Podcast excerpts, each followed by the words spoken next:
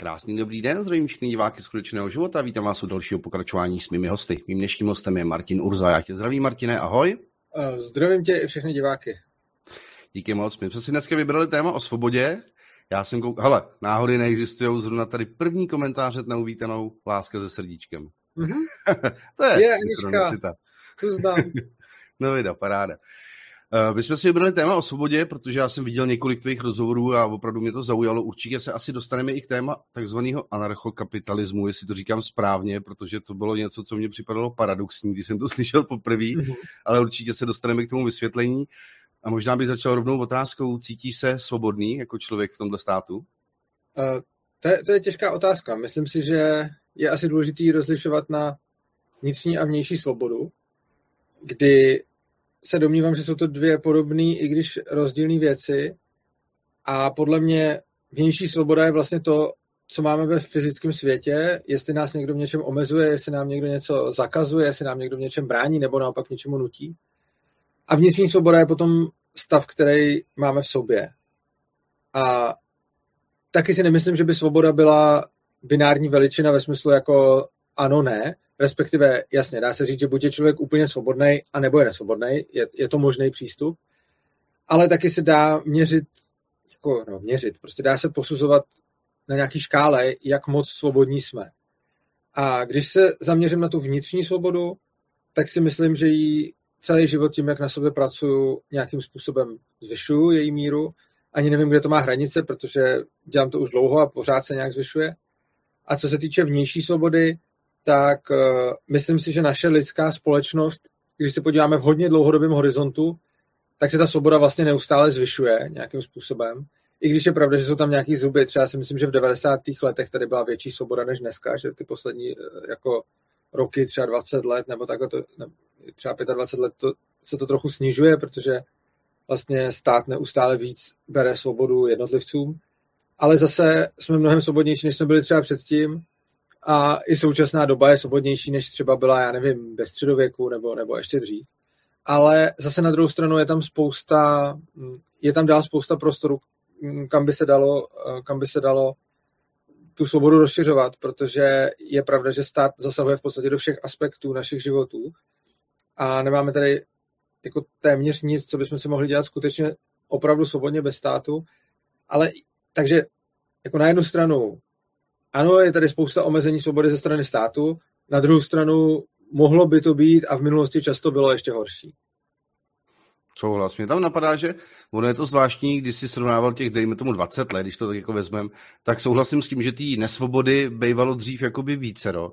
Na druhou stranu si myslím, že byla evidentní a v ní vlastně jsme měli více možnost jako prokouknout tu nesvobodu, že byla prostě patrná, že bylo vidět z každé strany prostě nějaký příkazy, rozkazy a dneska se to daleko víc jako schovává za takovou tu rádoby domělou demokracii. Takže my si jako myslíme, že jsme daleko svobodnější. Na druhou stranu si myslím, že je tam mnoho manipulací, které dřív v podstatě vůbec nebyly. Jo. Jestli se to vyšperkovalo nějakým inženýrstvím sociálním nebo něčím takovým, v tom mě to přijde takový jako trošku rozdílný. Takže myslím, že spoustu lidí se cítí svobodný, aniž by si uvědomovali to, že jsou ve skutečnosti nesvobodní. A dříve jsme nesvobodní byli, ale všichni jsme to vlastně věděli. V tom bych viděl zásadní jako polistopadovou a předlistopadovou situaci. Asi, asi tak bychom to mohli dát, no. Hele, vlastně souhlasím, i když si myslím, že teď pořád máme ty svobody ve výsledku výrazně víc než dřív, byť ty nesvobody jsou eh, méně zřejmé, než byly, než byly v minulém režimu.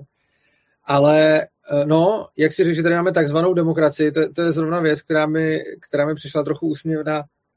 Hele, já si myslím, že tady máme opravdu demokracii, akorát, že demokracie není to samé, co svoboda. Uh, demokracie, a často se to zaměňuje, často lidi používají slova demokracie a svoboda jako synonyma, ale oni nejsou. Demokracie znamená to, že co si většina rozhodne, tak to prostě bude. To je demokracie. A i když si většina rozhodne, že omezí svobodu menšiny nebo i svoji samou, tak, tak je to pořád demokratický proces. Ale nemusí to být, nemusí to být svobodný. Takže lidi potom, protože demokracie je nám od vlastně od dětství vychvalována jako ten úplně nejvíc dokonalý systém a žádný lepší tady není a nikdy nebyl a být nemůže. Což mimochodem dělá každý režim, že sám sebe jako prezentuje jako ten nejlepší, tak demokracie to má stejně. Tak lidi potom mají pocit, že demokracie je svoboda, že demokracie je dobro v podstatě a kdykoliv tady vidí něco, co se jim nelíbí, tak mají tendenci říkat, že to není demokracie. Mají tendenci říkat, že žijeme v postdemokracii nebo pseudodemokracii, nebo ty, jak si řekl, rádoby, nebo nevím, jak to řekl, řekl tam něco takového. No, uh, a já si myslím, že to není pravda. Já si myslím, že to, v čem žijeme, je prostě demokracie. A demokracie samozřejmě má svoje dobrý i špatné stránky, akorát, že se v naší společnosti mluví pouze o těch dobrých a špatný nikdo nezmiňuje. A ty negativní stránky demokracie jsou prostě to, že když si většina odhlasuje něco, co omezuje svobodu, tak ji prostě omezí. Což znamená, že všechny ty omezování svobod, které tady máme a kterých jsme svědky a které jsou nespochybnitelné, jsou součástí demokratického procesu. Sousadě, eh, vlastně v podstatě souhlasím. Jediné, co mě tam napadá, co mě vlastně jakoby trošku dráždí v tom pojmu ta většina menšina, že si vlastně rozhoduje, což je ten princip demokracie. Mně přijde v tom, když někdo má nástroje na to, aby cíleně ovlivňoval, dejme tomu, masový smýšlení lidí, anebo vytvářel dojem právě jakoby té většiny, to si myslím, že je často problém, jo? že vlastně u některých věcí mě to prostě nejde přes selský rozum, třeba se v tomto úplně šeredně pletu, je to samozřejmě možný, ale přijde mi, že některé nařízení, které jsou prezentované jako většinový názor, anebo většinově, takže to chce, že to stejně nezastává většina lidí že jsou pouze tak mocný, že můžou vytvořit ten dojem vlastně toho, že to vlastně jako chtějí všichni a ty lidi, kteří by normálně bez tady toho dojmu nebyli ovlivňováni, tak by to normálně nechtěli, ale protože si řeknou, no tak když to chce většina, tak já se teda jakoby připojím a to ve skutečnosti vytvoří tu většinu, jestli mi rozumíš. Ale já s tebou souhlasím, ale vlastně mi to přijde irrelevantní. Uh, podle mě je v každém případě špatně, když nějaká skupina lidí omezuje svobodu jiných skupiny lidí. A vlastně, jestli je to fakt většina, nebo je to menšina, která si na většinu hraje, je podle mě jako obojí je špatně a nemyslím si, že je v tom zas až tak velký rozdíl. Takže eh, vlastně s tebou souhlasím, že určitě lze manipulovat veřejným míněním, lze manipulovat davy, lze manipulovat voliči a ostatně eh, populismus je výherní strategie demokracie. Eh, takže jo, máš pravdu, ale myslím si, že kdyby tohle nebylo, tak ten systém je v podstatě stejně špatný, protože jestliže devět lidí z deseti se rozhodne omezit svobodu toho desátého, nebo dva lidi z deseti se rozhodnou omezit svobodu těch osmi, tak je to pro mě obojí špatně. Můžeme se bavit o nějaký míře, ale v každém případě si myslím, že není etický, aby jakákoliv skupina lidí skrze silový aparát nutila jinou skupinu lidí k tomu žít tak, jak chtějí oni, místo aby si žili po svém. Myslím, že každý by měl mít možnost žít si po svém a nikdo by neměl být nucen žít tak, jak mu někdo určí. A jestli to určuje většina nebo menšina, to už podle mě není zas až tak důležitý. I když samozřejmě, když se podíváme potom na to, jako, jaká ta část to je, tak ona to ani většina není, protože když se podíváme na to, jak vypadají volby, tak za prvý k těm volbám jde prostě jako 60% lidí třeba takže už tohle to samo, nebo 60% jako oprávněných voličů, jenže pak tady máme třeba obrovskou skupinu, která nemá volební právo, což jsou lidi pod 18 let. Takže těch se taky nikdo neptá a je o nich rozhodováno. Potom i z těch lidí nad 18 let jde stejně k těm volbám jenom třeba jako 60%. A teď všichni můžou říct, jako dobře, ale tam ty si vybrali tam nejít. No, no vybrali si tam nejít, ale vybrali si tam nejít jako buď proto, že na to kašlou, ale nebo taky proto, že tím vyjadřují nějaký svůj názor, že s tím nesouhlasí. Že? A potom tady máme těch, já nevím, 60% voličů, ale stejně potom ta největší strana má třeba 30% z toho, což už samo o sobě znamená, že jako o tom rozhoduje vlastně, a spousta těch hlasů se ještě zahodí, že jo, ty, co jsou pod 5%. Takže jako potom nakonec rozhodně nerozhoduje většina, ale prostě rozhoduje, i kdyby to nikdo nemanipuloval, tak stejně bude rozhodovat vlastně menšina. Hezky jsi tam hezky dodal, i kdyby to nikdo nemanipuloval. Já teda osobně opravdu pochybuju o korektnosti voleb, ale to, ale myslím, že to je taky nějaký určitý jako střípeček, že tam se taky pár procent tak jako přeleje nebo takhle a definoval si to hezky. Než se dostaneme asi k tomu, co s tím, protože to je nejzásadnější, pochopitelně taková otázka, jestli na to vůbec máš nějaký řešení nebo takhle, tak mě zaujalo, že si na začátku vlastně rozděloval nějaký tvůj vnitřní klid, nebo tu svobodu, svobodu, že na sobě pracuješ a tady to, to by mě zaujalo, protože já to většinou, když mám hosta tady poprvé, tak jsou tam prvotní otázkou, dneska jsem to tak neudělal, jak ses vlastně dostal k nějakému já nevím, práci na sobě, jestli jsi to tak pojmenoval, nebo k nějakému tomu budování toho vnitřního klidu, jestli jsi se tak narodil, nebo během prostě tvýho života byl nějaký moment, kdy jsi něco uvědomil jinak a tak. Mhm. Ale e, já ještě k těm volbám dodám, jako já si nemyslím, že volby jsou nějak jako cíleně manipulovaný, ale vlastně ta otázka pro mě není tak podstatná, protože spousta lidí řekne, když jsou volby nemanipulované, tak to je všechno v pohodě, a když jsou volby zmanipulované, tak to by bylo hrozný. Podle mě v tom není moc rozdíl. Jakože myslím si, že celý ten systém jako stojí na tom, že můžu jít někam hlasovat a tím násilím někoho k něčemu donutit. A to je podle mě špatně. A jestli už to někdo manipuluje nebo nemanipuluje, to už je podle mě to méně špatný v tom celém. A co se týče nějaký mý vnitřní svobody nebo práce na sobě, hele, to je asi můj největší koníček, mám to ještě radši než Anka. A sebepoznání je něco, co mě asi baví úplně nejvíc ze všeho. A mm, jak jsem se k tomu dostal? No, já jsem vlastně trošičku na spektru, uh, mám Aspergerův syndrom a byl jsem vždycky o hodně jiný než, uh, než lidi kolem mě, zejména když jsem byl malý, tam ta, tam ta rozdílnost byla obrovská, ale mě vždycky extrémně zajímali a fascinovali lidi, takže jsem se učil mezi ně nějakým způsobem zapadat a učil jsem se normálně interagovat, což teď jako Dobře, jsem pořád považovaný za takového divného člověka, ale už aspoň třeba to není, že by se každý podíval a hned na první pohled viděl, že jsem fakt mimo. A tohle to stálo jako obrovskou práci a úsilí, kterou jsem do toho vkládal od, prostě od dětství. A během toho jsem samozřejmě začal sám sebe poznávat, protože když člověk mapuje rozdíly mezi sebou a okolím, tak eh, chtě nechtě poznává sebe a potom na sobě pracuje, protože pro mě bylo důležitý, abych mohl s okolím komunikovat tak, aby to pro ty lidi nebylo nepříjemný. A já jsem dřív komunikoval, a doteď to občas dělám způsobem, který je pro moje okolí těžko stravitelný, ale tím, že se tím zabývám, tak, eh, tak se to vlastně zlepšuje a od toho pramení moje práce na sobě, která je tam vlastně a já jsem za to, já jsem za to fakt vděčný, protože díky téhle odlišnosti, kterou sobě mám, tak mi to hodně přivedlo na tuhle cestu, která mě šíleně baví. Skvělý. Buď tak hodně definuj nám prostě toho Aspergera, kdyby náhodou diváci to nevěděl, čeho se to jako týká pro představu jenom. Hele, Aspergerův syndrom je, uh, nějaká, je to nějaká forma autismu a projevuje se ale různýma způsobama. Není to jako, že by všichni Aspergeri byli jako stejný, jsou tam nějaké odlišnosti, ale třeba v mém konkrétním případě, a neříkám, že to takhle musí být, uh, u každého, tak v mém konkrétním případě šlo o to, že jsem vůbec neměl žádnou empatii, uh, že jsem neměl žádnou sociální inteligenci, uh, nedokázal jsem nějak moc komunikovat s lidma. A já osobně jsem ještě jako hodně logický a málo emoční člověk, nebo bejval jsem, teď se snažím na tom hodně pracovat, čímž pádem potom jsem se projevoval jako trošičku tak jako roboticky a nelidsky, bych řekl. Super, mě tam přijde, pro mě, že se tak usmívám, ono to asi není úplně jako k smíchu, ale no, přijde mi zajímavý, že když jako takzvaně, dejme tomu, ten Bůh někomu jako ubere, tak mu někdy jako přidá. A mezi tím, když člověk vlastně se koncentruje na ten svůj jako problém nebo nemoc, tak to často není tak, že to dorovná vlastně do nějakého až normálu, ale dokonce předčí ty ostatní v tom, kde dřív měl ty největší slabiny. Čím si z toho to někdy takhle? To, to asi můj případ není. Já jsem vždycky měl jako hodně logický myšlení, který mám doteď ale měl jsem extrémně potlačený a slabý emoce a to, co dělám poslední dobou, nebo poslední roky nějak, je, že si ty emoce v sobě pěstuju, víc jim naslouchám, víc se na ně ladím a stejně tak uh, už dokážu i cítit emoce jiných lidí, což jsem dřív třeba nebyl vůbec schopen. Takže, takže tak. Super, obrovský respekt za tady to pochopitelně.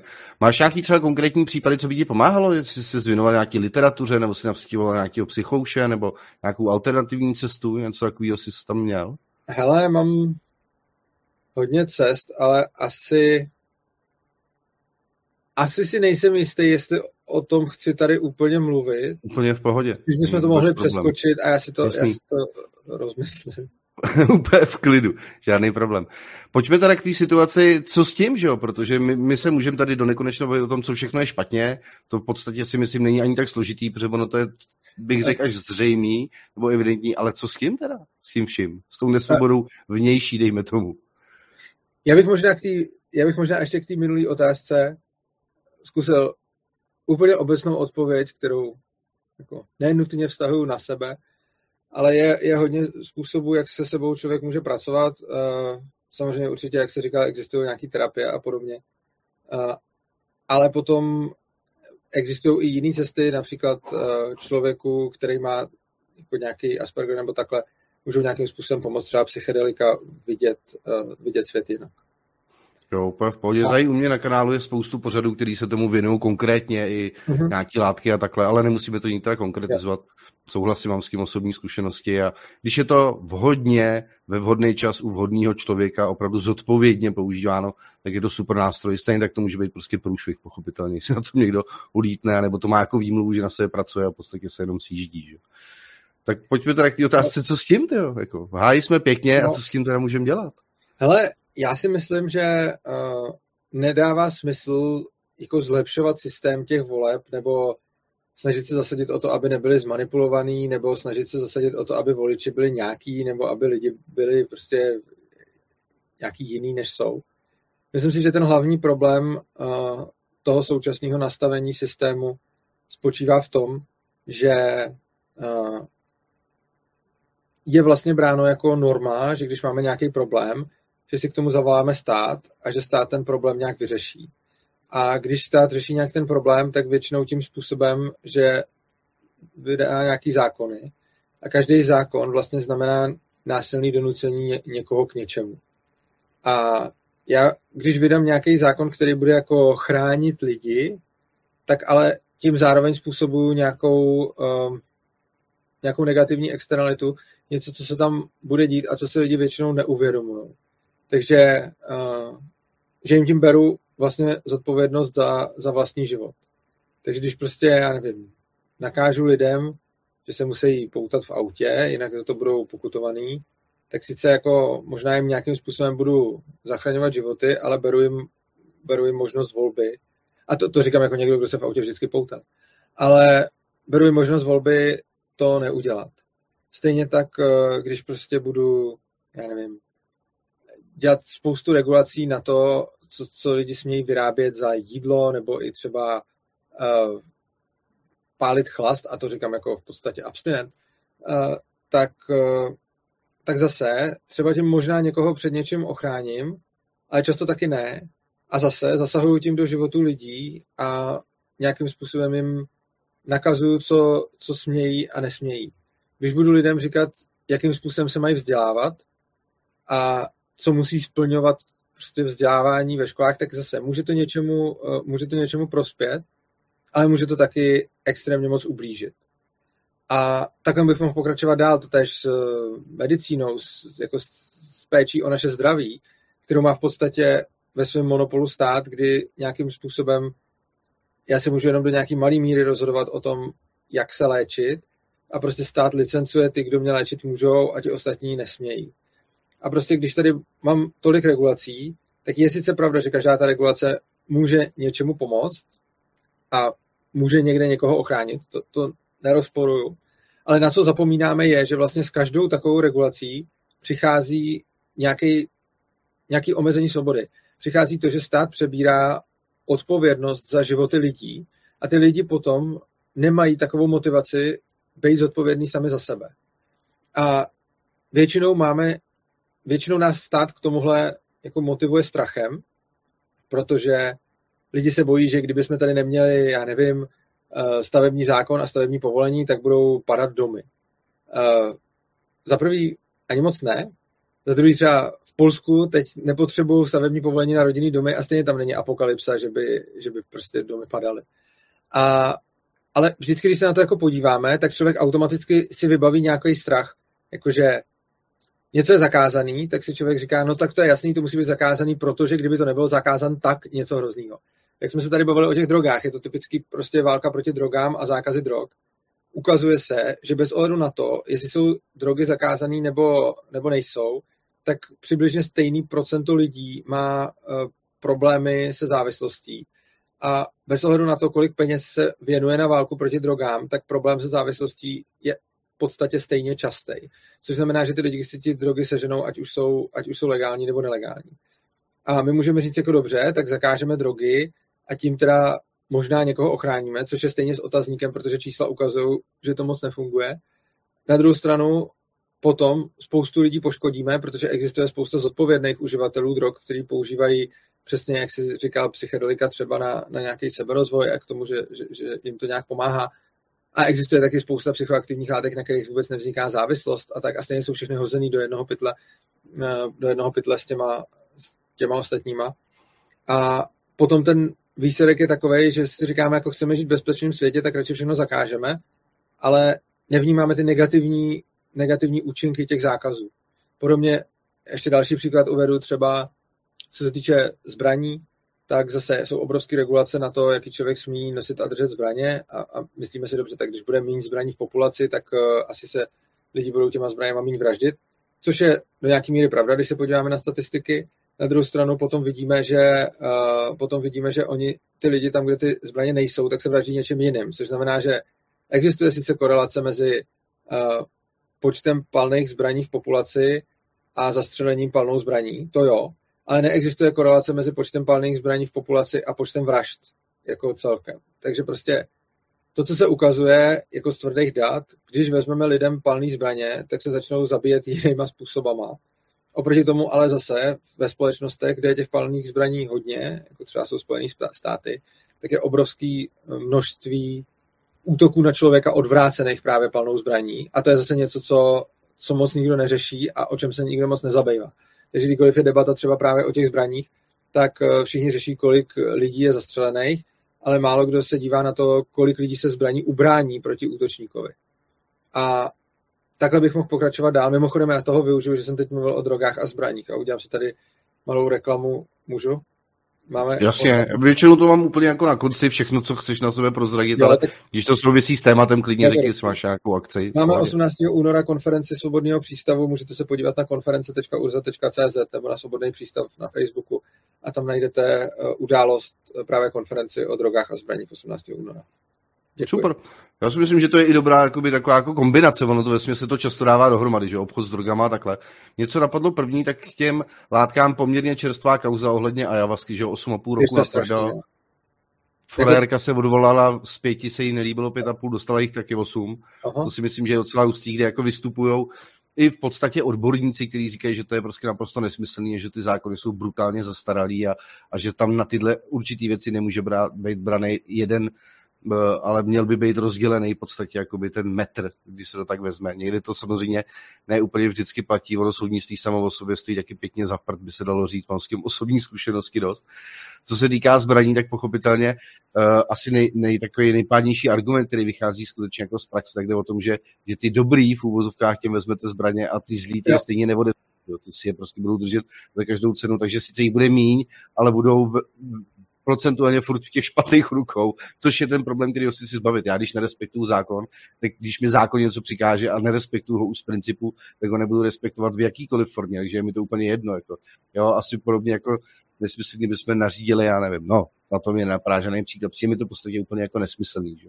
A naopak no, si myslím, já, pro... Promiň, ještě, že myslím, že procentuálně dokonce, kde je ten výskyt těch zbraní vyšší, tak jsou taky ta kriminalita nižší. Myslím, že to je nějaká ta Severní Amerika, že jo, nějaký ty státy, kde jako je každý druhý ozbrojený, tak si tam v podstatě nikdo nic nedovolí, protože vidí, že může mít zapasem prostě ten kvér. No. Ale když se podíváš na to, co jsem zrovna připravoval právě do své přednášky o, o zbraních, když se podíváš na jako uh, na, na graf všech států, kolik je tam zbraní na obyvatele a kolik je tam vražd, tak tam tak to v podstatě nekoreluje, ale kdyby, tak to koreluje přesně tak, jak říkáš, ale, ale jenom nevýrazně. Takže je tam uh, vlastně jako malinko, malinka to je pravda, že uh, kde je víc zbraní, tam je méně vražd, ale zdá se, že ty zbraně na to nemají až tak velký vliv, že to je spíš jako kulturní. Nicméně, co je právě, co podle mě je hodně dobrý argument, že tam, kde je víc zbraní, je velký počet toho, kdy se lidi zbraní ubrání nějakým útoku bez toho, aby k němu vůbec došlo a cokoliv se stalo. Takže ten útok by nemusel končit třeba vraždou, ten útok by mohl končit třeba přepadením nebo oloupením nebo znásilněním a tak. A vlastně tam, kde je hodně zbraní v populaci, je vysoká pravděpodobnost toho, že se povede toho útočníka jako zastrašit, aniž by se vůbec cokoliv, cokoliv stalo. Hmm. A co se týče ještě té ayahuasky, ta, ta kauza mi připadá úplně absurdní, a je to něco do nebe volajícího. Je to úplně typický zločin bez oběti. Ti dva dělali nějaký rituály, kterými pomáhali skrze tu ayahuasku lidem. Vlastně nikomu to neublížilo, nebyl s tím žádný problém a ani to nemělo potenciál moc někomu ublížit. Naopak to spoustě lidem pomohlo. A přesto, takže i když nikomu nic neudělali, a všichni hlavně, kdo s tím souhlasili, to dělali dobrovolně, jo? takže to je ještě další věc. Jako, I kdyby to mělo někoho poškodit, tak si myslím, že vůbec ten fakt, že ten člověk to dělá dobrovolně, znamená, že on by za to měl mít odpovědnost a že prostě, jestli to má nějaký riziko, tak by to měl podstupovat na základě svého rozmyslu. Ale prostě vzhledem k tomu, že nikomu nic neudělali, všichni, s kterými pracovali, do toho šli dobrovolně a dostali 8 let na tvrdo. 8 let na tvrdo dostane člověk za znásilnění a to je ještě jako za blbý znásilnění. A prostě přijde mi fakt absurdní, aby čin, který je, uh, který někoho jednoznačně poškozuje, který je udělaný proti vůli té oběti, kdy někdo jednoznačně poškodí něčí práva a ublíží mu, byl trestaný stejně jako čin, kde to těm lidem pomáhá. Všichni se k tomu rozhodli dobrovolně a nebyla způsobená vlastně žádná újma. Tohle je prostě absurdní a ty tresty jsou fakt hrozný. Já jsem tohle řešil právě s Evou Cezarovou z Čepsu, pomáhal jsem o tom šířit prostě uh, nějaký, jako, nějaký materiály a bohužel, uh, bohužel to takhle dopadlo, jak to dopadlo. No. Ještě to je v úvozovkách velkých samozřejmě komický to, že byl tam problém, že to je nakládání z DMT, což se prokázalo i studiem, a že si lidské tělo vytváří samo, že? Takový jako paradox trošku navíc. Pozor, tohle, tomu... je, tohle to si nejsem úplně jistý, protože já jsem tohle právě taky slyšel a myslím si, že je to spíš taky rozšířený mýtus, že si lidské tělo vytváří DMT samo. Uh, všude možně o tom poslouchám, a, ale potom, když jsem to nějak dohledával, tak si myslím, že ne. Uh, takže jako nechci úplně kecat, ale myslím si, že to je takové, taková jako urban legend, že eh, lidský tělo se vytváří samo DMT. Myslím, že nevytváří. Aha, dobře, děkujeme za upřesnění, případně dohledejte, jestli byste měli nějaký opravdu potvrzení o těle studiích, můžete dát třeba do komentáře nebo takhle, jo. ať se tady zbytečně jako ne, nedezinformujeme. Ale jako všude se to jako... píše, jako když to, když to dáte, hmm. do, to dáte jako do vyhledávače, tak, tak se rozhodně dozvíte spoustu lidí, kteří vám tohle to budou tvrdit, ale když se potom podíváte na nějaký fakt studie, tak mi přijde, že ne, ale je to už dlouho, co jsem to dělal, takže, uh, takže tak. Hmm. Mně tam přijde, že takový to pomáhalo, nepomáhalo. To je taky asi náš trošku, dejme tomu, zaujatý úhel pohledu, jo? že budeme přece jenom se víc přiklánět k tomu, že pomáhá. To by se taky muselo jakoby prokazovat, že jo? A to taky ten stát nedělá úplně jakoby rád, že bere tyhle statistiky v úvahu, v podstatě je dává jako bokem a vždycky se vyzdvihují ty tragédie a ty zneužívání a tyhle věci. Já osobně můžu říct, že mě to prostě pomohlo, já tuhle zkušenost za sebou mám. Znám spousty lidí, kterým to opravdu pomohlo, ač to třeba nemuselo vypadat tak jakoby zpočátku, protože to mohlo fakt vytáhnout nějaký bordel z minulosti a tohle a chvíli ty lidi byli v krizi, ale potom, když to právě byli zodpovědní, tak si to srovnali a opravdu jim to pomohlo, ale mě tam asi přišlo hned první, co největší problém byl, tak si myslím, že oni to asi pravděpodobně nedanili, ne? Že tam šlo asi o ty úniky, že to mně to připadá na první pohled, že to tam vadilo nejvíc, jako. Ale tohle danit nejde, protože je to, protože je to nelegální, takže, takže to, to nezdaníš. Každopádně potom, když to stát teda postaví mimo, eh, když to stát postaví mimo zákon, tak se potom nemůže divit. A co se týče, eh, co se týče těch látek, tak eh, ano, máš pravdu, že my nemůžeme vědět, co komu pomohlo a uškodilo. To, co pro mě by bylo to klíčové, je, jestli do toho ty lidi šli dobrovolně nebo ne. Prostě myslím si, že kdykoliv máme nějakou transakci nebo nějakou akci, do které jdou obě strany dobrovolně, bez nátlaku a nikdo do ničeho nenutí, tak si myslím, že už tohle by mělo být naprosto postačující podmínka k tomu, aby prostě nikdo nebyl trestán. Pokud se dva lidi na něčem dohodnou a není tam nátlak, prostě ty lidi si to chtějí vzít, oni jim to chtějí dát, eh, všichni do toho jdou dobrovolně, tak v takovémhle případě, pokud tam nikdo nikoho nepodvádí, nebo mu nedá něco jiného, nebo prostě mu o tom ne, nepodává nějaké živý informace, tak v, takovou, v takovém případě by podle mě už tohle, bez ohledu na to, co se potom stane, mělo bohatě stačit k tomu, aby to nebylo trestáno. Jakože tohle je pro mě úplně jako jednoznačně postačující. A co se týče toho eh, pomáhat a uškodí, a jak se říkal, že, mm, že stát vlastně eh, ukazuje ty blbý případy a neukazuje ty dobrý případy, tak eh, já si myslím, že je tam pořád um, jako, myslím si, že spousta lidí v naší společnosti má nějaké zkušenosti s nelegálníma látkama Dokonce si myslím, že pokud budu to, do toho počítat i trávu, tak uh, bych řekl, že možná i většina lidí bude mít uh, nějaké zkušenosti uh, s, se zakázanou látkou, myslím, že během jako svého života. A určitě bude nezanedbatelné množství lidí, kteří užívají různé psychoaktivní látky, většinou třeba halucinogeny, ale nejenom, nějakým způsobem třeba pravidelně, ne, že by na tom byli závislí, nebo že by to museli brát, ale že prostě jednou za pár měsíců nebo něco takového si, uh, si něco vezmou a něco jim to přináší. Ale i kdyby to bylo čistě rekreační použití, že s tím pobaví prostě na jako spoustě látek ta závislost nevznikne, takže pokud ten člověk bude brát rekreačně, já nevím, LSD, tak, uh, tak se nestane uh, feťákem, maximálně když to bude brát nezodpovědně, tak si může vytáhnout nějaký trauma nebo, nebo něco takového. Ale, a to je samozřejmě jako potom jeho věc, jestli to dělá nebo nedělá. Ale ta poenta je, že tím, že je to zakázaný, tak eh, my vlastně se stýkáme jenom s těma negativníma případama. Protože spousta lidí, kteří užívají drogy klidně pravidelně, ne úplně často, a může je užívat celý život. A já znám takový lidi, kteří prostě jako desítky let užívají drogy a jsou s tím v pohodě a nejsou ani závislí na tom, protože ostatně alkohol je jako hodně tvrdá droga a když se to podíváme na všechny jeho jako parametry, tak alkohol je nebezpečnější než celá řada halucinogenů, a to jak z hlediska tvorby závislosti, tak z hlediska poškození organismu, tak z hlediska toxicity. A spousta lidí se prostě čas od času jde napít a neznamená to, že jsou z nich alkoholici. Úplně stejně tak, nebo ještě lépe, spousta lidí, kteří si čas od času dají houby, LSD, DMT, cokoliv takového, tak z nich nemusí být prostě feťáci a většinou ani nejsou. Problém je, že občas se někomu něco stane, ať už s halucinogenama, psychedelikama nebo, nebo prostě s, s nějakýma třeba amfetaminama a podobně. A ty lidi, kteří to nějakým způsobem jako nezvládnou, tak potom skončí v nemocnici, případně v nějaké odborné péči. A vlastně my ale nevíme, z jaký množiny tyhle ty lidi jsou. Což znamená, že jediný, kteří se dostanou jako na světlo toho systému, jsou ty, kteří to nezvládnou. Protože s těma je pak potřeba pracovat a ty potřebují pomoc. Takže vlastně z našeho pohledu to vypadá, jakože kdo bere drogy, tak pak potřebuje pomoc, potřebuje do nemocnice, potřebuje na psychiatrii a podobně. Protože nevidíme celý to obrovské množství lidí, který užívá psychoaktivní látky a zároveň nepotřebují ničí pomoc a klidně tak můžou fungovat celý život a nikdy se nikomu neozvou, protože nemají tu potřebu a vzhledem k tomu, že na sebe nechtějí upozorňovat, tak to nechtějí ani prostě jako někde veřejně říkat. Souhlasím. V podstatě já mám s, tím, s obojím zkušenosti, protože já jsem si prošel jak, jak nějakou akutní psychózou, kdy jsem byl nezodpovědný a vlastně LSD jsem začal užívat ve 13 letech, což nebylo Aha. úplně moudrý, ještě na technoparty v rámci žádného něčeho takového.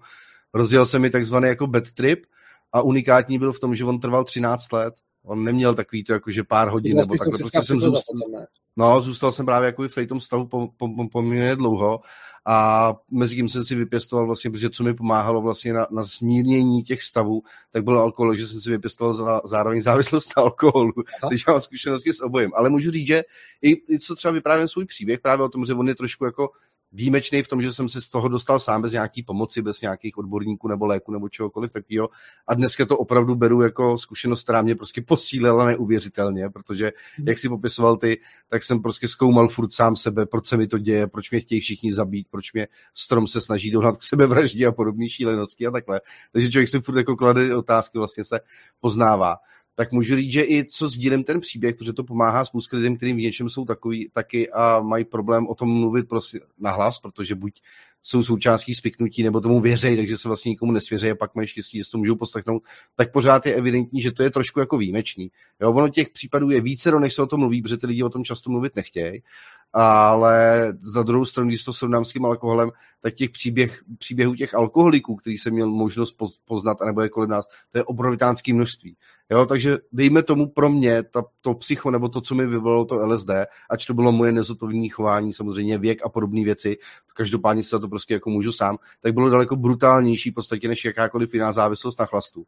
Ale určitě to bylo výjimečnější. Jo, že skutečně, kdybychom to vzali procentuálně, je to pár výjimek, kde opravdu to je prostě průšvih a je to prostě v tom mhm. extrému, že jako nevím, kdybych si možná začal v té době brát vlastně cokoliv, ať já jsem bral vlastně cokoliv dohromady, což taky může trošku to, to LSD vlastně obhájit, jo, že to nemuselo být jenom tohle a byly problémy v rodině a takový ty, byl jsem ten typický příklad, který by to neměl brát vlastně, mm-hmm. ale zrovna si jako s tou typickou partou takhle ulí, tak pořád si myslím, že to fakt patří mezi výjimky. A to i co jsem měl možnost konzultovat potom s nějakýma psychologama, psychiatrama a podobně, tak oni sami říkali, že ten příběh, jak jsem popisoval, tak je opravdu výjimečný a že třeba za roky své praxe se s nima nebo v takovémhle míře vlastně jako nesetkali. Což o něčem svědčí. Jo. Zatímco když jdeš někam, hele, já piju, hm, to jste dneska 15.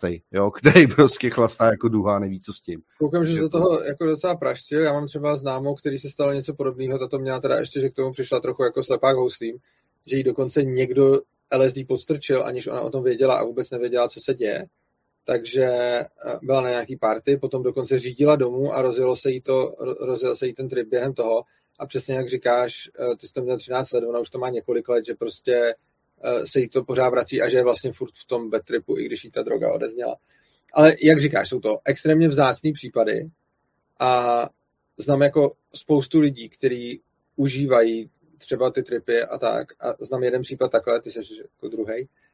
A co jsem k tomu chtěl říct, vlastně myslím si, že ono by se potom dalo přesně říct a navazuje to na to, jak jsem mluvil za začátku o té svobodě a odpovědnosti.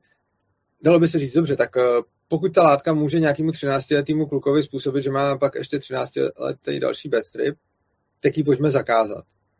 A to má dva úskalí, podle mě. První úskalí je, že i když ji zakážeme, tak se to bude dál dít, protože ostatně trip zakázaný je, LSD je zakázaná látka a přesto se s ní dostal. A upřímně jako v dnešní společnosti sehnat jakoukoliv drogu je lehký. Takže i když uh, jsou zakázaný, tak se k ním stejně někdo může dostat. A může se k ním dostat jednak úplně v pohodě, protože je, jako schánět drogy deska je úplně jako takhle. Uh, Jediný co, tak potom jsou samozřejmě dražší, takže to může spoustu lidí dostat do finančních problémů, protože kdyby si ty drogy mohly vyrábět normálně průmyslově, tak jsou výrazně levnější, než když to teď prostě vaří někdo někde. A za druhý ale, ta kontrola kvality je velký problém. To, co by bylo super, kdyby drogy byly legální, že by je vyráběl někdo průmyslově a bylo by, jako člověk si koupí tu látku a ví, že to je čistá ta látka, protože je takhle vyrobená. Uh, spousta problémů spočívá v tom, že to někde někdo uvaří prostě na pařezu v lese a potom to podle toho vypadá. Takže to, to, to. Ale druhý, jako druhý důvod, a to si myslím, že je mnohem podstatnější, i kdyby ten zákaz znamenal, že ta látka vymizí, což ani omylem neznamená, tak si myslím, že je to přesně ten příklad toho, kdy bereme lidem svobodu. Prostě to, že někdo se bude chovat nezodpovědně a dá si tu drogu a potom s tím bude mít problém, mě přece neopravňuje k tomu, vzít tu drogu všem lidem, kteří ji užívají zodpovědně a kterým to něco reálně přináší do života. Já si prostě nemyslím, že mám právo někomu bránit v jeho cestě ke štěstí, v jeho cestě životem, v tom, co on považuje za správný a co potřebuje dělat. Takže nemám žádný právo to tomu člověku brát proto, abych někoho jiného, já nevím, před něčím zachránil. Tohle mi nedává smysl, protože každý ten člověk má odpovědnost sám za svůj život a já tady nejsem o toho, abych zachraňoval jiný lidi, já tady jsem o toho, abych žil svůj život a každý by tu měl být o toho, aby žil svůj život. A samozřejmě si můžeme pomáhat, to je fajn. A nemyslím si, že je dobrý pomáhat si na úkor uh, jiných lidí. Mně tam přijde jeden z, jako faktor, který je podle mě jako zásadní. A když si pamatuju tohle, tak díky tomu, že to bylo nelegální, tak já jsem si prostě připadal dospěle. Já jsem si připadal, že jsem ten jako, mě vlastně ta, ta ilegalita toho, co jsem dělal, ať už to byla ta technoparty v té době, to byly ty openery někde vlastně, kde to ještě mělo, dejme tomu to něco, si myslím. Nevím, dneska už nenavštěvuju nějaký podobné věci, ale nic proti tomu nemám, pochopitelně. To je každýho věc tak to právě si myslím, že bylo to, co mě právě na tom lákalo, když si říká, že to zakázané ovoce chutná. Na druhou stranu si myslím, že dneska, když jsme se bavili o kvalitě výrobků nějakých, ať už jsou to potraviny a takhle, tak to, že to je vyrobený, ještě neznamená, jako ve velkým ještě neznamená a prochází to kontrolama, že to je nějak kvalitní, jo. Takže v tomhle si nejsem úplně jistý, jestli bychom si pomohli, jako rozumíš Kvalitní mi, jo? to nemusí, ale máš to co to je. Hmm. Jo, jo, a pak, ta zodpovědnost, rozumím, že by bylo prostě na štítku s péčkem nebo s čímkoliv prostě opravdu to složení a pak si zase vybere. Jo, to, to, a je, jako, neříkám, že, se, že když je to vyráběné ve velkým, tak to musí být kvalitní ve smyslu té potraviny, ale to, co máme jak tak zaručeno je, že když je to vyráběné ve velký, tak na té potravině se dočteme, co v, co v ní je. A to, že spousty lidí na to kašle a jim to jedno, co jí, tak to je jejich věc, ale je dobrý, že přijdu do obchodu a můžu se na to podívat a vidím, že v parku je 5% masa a 95% něčeho ale pak tam vidím jiný párky, kde je 80% masa a prostě je to na tom napsaný. A to, o čem jsem mluvil, je, že přesně, kdyby byly drogy průmyslově vyráběné, tak potom vím, co je to za látku a vím, co je to za materiál. Samozřejmě to neznamená, že musí být dobrý nápad si to vzít, nemusí být dobrý nápad s tím dělat blbosti, ale aspoň vím, co to je. oproti tomu v současné době si můžu nakoupit jaký chci drogy, ale ta čistota jich je let kdy sporadická. A to je jenom tak jako ještě pro osvěžení, tak mě přišlo dost zajímavá a šílená zkušenost, kterou můžou mít bohužel taky některý lidi. Tak já, když jsem se poprvé odhodlal vlastně k navštívení nějaký pomoci a navštívil jsem nějakou psycholožku, psychiatričku, tak byl problém, že ona mi řekla, že mi nevěří normálně. Že není možný, abych se takhle mladý k těm látkám dostal. Aha. Jo, to je jenom takový jako odstrašující případ, že to bylo fakt asi nejhorší, s čím jsem se setkal, protože fakt jsem měl chuť druhý den tam přinést všechno, aby viděla, jako, že to žádný problém skutečně jako není. Když Jasně, hodně jako... žila opravdu v iluzi, jako v tom, že no, no. to a kde byste to a tak jako vzal, kam, no. Ještě mě napadlo, že já, možná to bude znít blbě, ale já to vidím v takovém jakoby obrazu, že čím si myslím, že je něco rozšířenější a ono se může zdát, že to je dostupnější, že to ve skutečnosti dostupnější není. Protože ty, když jdeš do nějaký izolované skupiny, tak tam si můžeš být téměř jistý, že na to jako narazíš v obrovské koncentraci, takže se tomu v podstatě nevyhneš. Zatímco, když je něco daleko rozšířenějšího, ono to může jako mi působit, že to je všude, ale pravděpodobně by to všude jako nebylo. Jo, že by to bylo méně dostupné, než se vlastně jako zdá, jo. tím, že by se to zlegalizovalo. Jestli, jestli cítíš, čeho se chci vlastně jako dotknout, to jo, jako, jako pocit. Hele, ono záleží prostě. Uh, takhle. Vzhledem k tomu, jak moc jsou drogy rozšířený naší společností, tak uh, pokud se člověk začne pídit okolo sebe, tak dřív nebo později podle mě každý narazí na někoho, kdo ty drogy má, nebo je může sehnat, nebo má kontakt na někoho, kdo je může sehnat. Samozřejmě potom záleží na tom, co jsme jako za lidi. A pokud někdo nikdy žádný drogy nebral, ani ho to nezajímá a nemá o to zájem, tak nejspíš neví, kde by měl schánět. Ale v momentě, kdyby udělal jenom nějakých pár triviálních kroků k tomu, že by ten zájem projevil, tak jsem si jistý, že by, že by jako našel. A přesně potom, jako mám třeba, mám třeba známýho, který uh, bere právě piko a jednou jsme byli, a on z Prahy, a jednou jsme byli někde na Moravě ve Valmezu a on si tam chtěl dát a neměl tak prostě řekl, já jdu do města sehnat. A já říkám, ty tady jako někoho znáš? A on říká, ne, neznám. A já říkám, jak, jak seženeš teda, když, když tady někoho ani neznáš? A říká, to je jedno, jdeš a koukáš a vidíš ty typy. A prostě přišel za hoďku zpátky a měl, jo. Takže když, jak říkám, záleží na tom, uh, kdo seš a jak moc k tomu máš, uh, jak moc k tomu máš nějak blízko a potom prostě přesně, když jsi člověk, který ho to nikdy nezajímá, tak ani nevíš, jak schánět, ale v momentě, kdy ti to trošku začne zajímat, tak si dřív či později seženeš a když potom v tom budeš hodně, tak je to fakt, že přijdeš do cizího města a jdeš hodinu po ulicích a najdeš. Je to tak, tak pak bychom se mohli bavit, ale on to není součástí asi, asi dneška, že to, to nějakým způsobem člověk jako přitahuje, asi pravděpodobně, ale spíš si myslím, že to jsou ty zkušenosti, že člověk no. prostě pozná, když máš za sebou, tak poznáš alkoholika, poznáš člověka, který bere, no. dokonce poznáš plus minus i jak na tom je a co konkrétně bere, prostě, ať už no, na chování, prostě uh-huh. na všem těmhle to si myslím, že je nějaký jako přirozený filtr. Uh, napadla mi tam ještě věc, která by byla asi dost problematická a ty pravděpodobně na to budeš dostávat často otázky a jak je to teda v tom případě s věkem. Jo, protože jako legál teda v tom případě jako pro všechny, to znamená jako i ty děti, že by měly možnost vlastně ať už kupovat případně alkohol, nebo vlastně jakýkoliv tejty. Já nemám rád ten termín drogy, protože to je automaticky handlivě označováno. Já mám rád ten, ty enteogenní látky, mi přijde takový jako smysluplnější nebo takový jako rozumnější vyjadřování. Jak bys, ty bys reguloval nějakým jako věkem tyhle věci, nebo ne?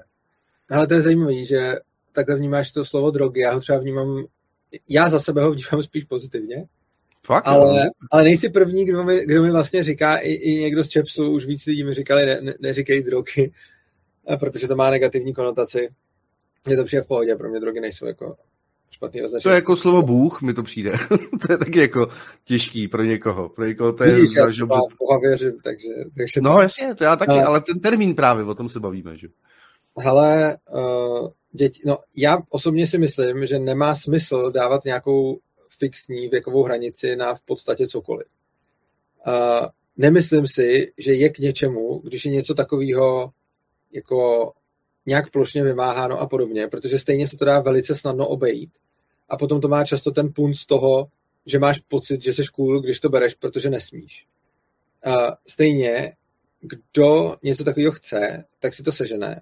Stejně tak si lidi pod 18 seženou chlast. Všichni si seženou všechno. A to, že je něco zakázaným, jako si myslím, že ten problém neřeší, akorát to otvírá potom, akorát to otvírá potom jako spoustu možností k tomu někoho buzerovat, perzekovat a podobně. A myslím si, že jako rozhodně neříkám, že by děti měly brát drogy, to vůbec. Zejména i spousta látek, které jsou pro dospělého člověka, jako, že mu moc neubližují, nebo že mu neubližují vůbec, nebo že můžou nějak pomoct, tak prostě pro někoho, kdo ještě nemá vyvinutý mozek, můžou být, uh, můžou být fakt jako škodlivý.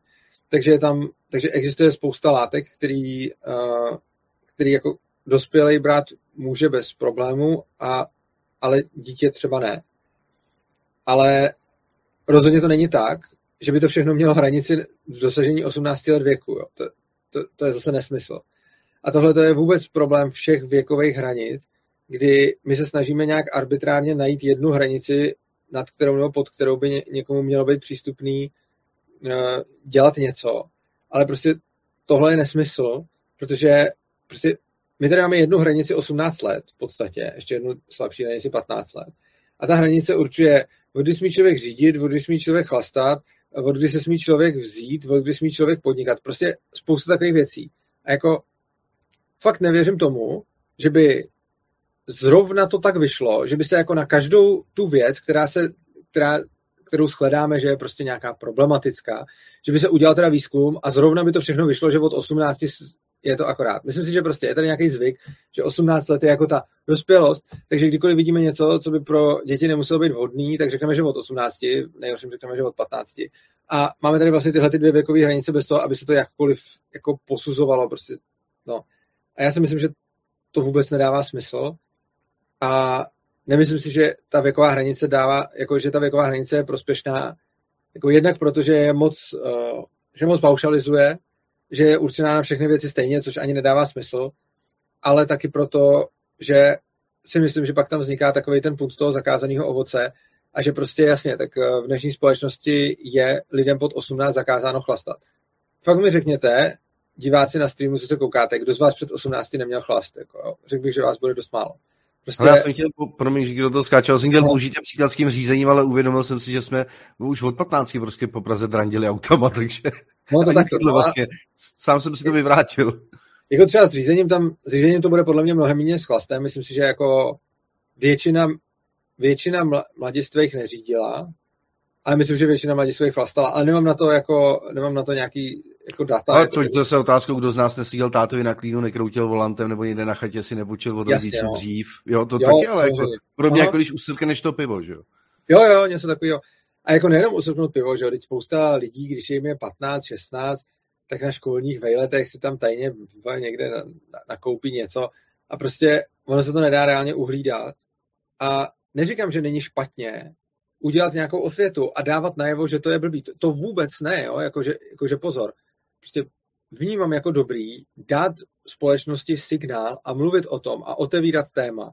Hele, když jste ještě mladý, tak vám chlast může poškodit mozek výrazně víc, než když jste starý. Eh, když jste ještě mladý, tak pro vás můžou být drogy výrazně nebezpečnější, než když je vám, prostě když je vám 15, tak pro vás budou drogy výrazně nebezpečnější, než když je vám 25. Tohle je jako sdělení, který si myslím, že je rozhodně důležitý jako říkat, ale nemyslím si, že ten způsob, že se dá zákonem stanovená věková hranice, je dobrý způsob, jak to sdělit. Protože v momentě, kdy se to lidem dává jako zákon, jako zákaz, tak je to spíš ten oprus, než že by to bylo něco rozumného, co jim někdo říká, než by to bylo nějaké poučení. Takže to, to, čemu věřím, je nějaká osvěta. To, čemu věřím, je, že je důležitý lidi informovat, že je důležitý lidi učit, že je důležitý k ním promlouvat a oslovovat je. Ale nemyslím si, že způsob, že se to zakáže zákonem, je ten vhodný. Já si myslím, že já z toho cítím, že taková ta zodpovědnost by prioritně asi měla být vlastně v podstatě v té rodině.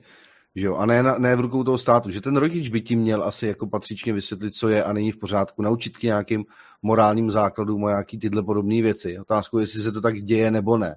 Jo? Protože i ten rodič je nějakým způsobem ovlivňovaný a podobně. A co mi tam jako napadá asi celou dobu, tak si myslím, že ohledně v podstatě jako zodpovědnosti asi. Jo, že se tohle týká toho, že celá společnost, myslím, momentálně nastavená tak, že se vlastně jako rozděluje na ty dobrý a na ty pitomce v podstatě, že jo? A že ty dobrý v zájmu dobra těch pitomců, kteří jsou pitomí a kdyby si to rozhodovali sami, tak se tady prostě zničej a všichni z toho budou hrozně smutný, tak to dělá vlastně pro jeho blaho. Jo? Je to ten princip toho, že cesta do pekla je dlážděná dobrými úmysly, že jo? A že pod, pod svícnem je největší tma ve skutečnosti. Ono to tak totiž často jako vypadá ve skutečnosti, že, že, že my nám předkládáme, abych si něco prosadil, tak to nemůžu prosadit, tak teď vám řeknu, že, že je to špatně pro všechny. Jo, ale já vás musím přesvědčit o tom, že to je pro blaho všech, ve většině případů i dávám bokem tu konspiraci, že to je v můj vlastní prospěch hlavně, jo, ale to, abych něco prosadil, tak musím vnutit něco té společnosti, že to je vlastně pro ně to nejlepší, co můžou a já jsem ten chytrý, který to přece jako by ví nejlíp nehledě na to z vlastní zkušenosti, co se týká toho věku, tak musím uznat, že v 18 jsem rozhodně dospělý prostě nebyl. A znám případy lidí, kteří jsou opravdu v mladém věku poměrně hodně vyzrálí, ať po psychický se fyzicky celkově a lidí, kteří prostě v 50 se pořád chovají jako děti. A rozhodně bych jim nedoporučil možná ani řídit, na tož, na tož nakládat s nějakýma látkama nebo tohle. Takže to prostě, to, že to je plošný a dělá se z toho nějaký jako, jako víc, že tohle plus minus by jsme se tak jako mohli ideálně vejít, je úplný nesmysl prostě, ale kde by byl nějaký kontrolní, jakoby kdyby byla nějaká kontrola toho, kdo by tu kompetentnost a připravenost vlastně té individuální osoby určoval. Bys to nechal, že by si to určovali teda fakt jako sami? Jako indiáni to takhle mají, že jo? Oni poznají, kdy se stanou dospělýma, kdy jsou připravení na lov a tohle. Něco podobného bys považoval tady, že by fungovalo? Já si myslím, že ono to prostě nejde udělat líp. Samozřejmě to má spoustu nevýhod, ale myslím si, že neexistuje žádný, žádný lepší způsob. Uh, jde jako to, než je teď, anebo než to nechat právě? Než to nechat. Uh, myslím si, že jde o to, že obecně člověk se nemůže naučit nezodpovědnost za svůj život, pokud, mu, pokud za něj budeme rozhodovat. A podle mě je velice důležitý každého člověka už od co nejútlejšího věku nechat si za sebe rozhodovat, protože to je jediný způsob, jak se to naučí. A čím víc budeme přebírat odpovědnost za jiný lidi a čím víc za ně budeme rozhodovat, tak eh, tím spíš bude společnost nezodpovědných jedinců, kteří nejsou zvyklí za sebe přebírat zodpovědnost a nejsou zvyklí držet v rukou svůj život. A za mě je jako, a, a samozřejmě to má svoje rizika. Má to svoje rizika, protože v momentě, kdy někdo uh, prostě bude držet svůj život ve svých rukou a udělá nějakou blbost, tak se mu to může vymstít, ale to se mu za může vymstít i teď. Máme to tady zakázaný a teď je sám příklad někoho, kdo si ve 13 dal LSD a pak na 13 letý betry. Tohle se samozřejmě může stát bez ohledu na tu, na tu věkovou hranici, ale jde o to, že když tady ta věková hranice je a když je tady někdo, kdo zákonnýma způsobama vynucuje, jak to máme dělat, tak se tím vysílá do společnosti signál, hele lidi, svůj, jako nemáte odpovědnost za svůj život, tu odpovědnost se stát. A jsou tady nějaký zákony a ty, když budete dodržovat, tak budete se mít dobře a když je nebudete dodržovat, tak se budete mít špatně.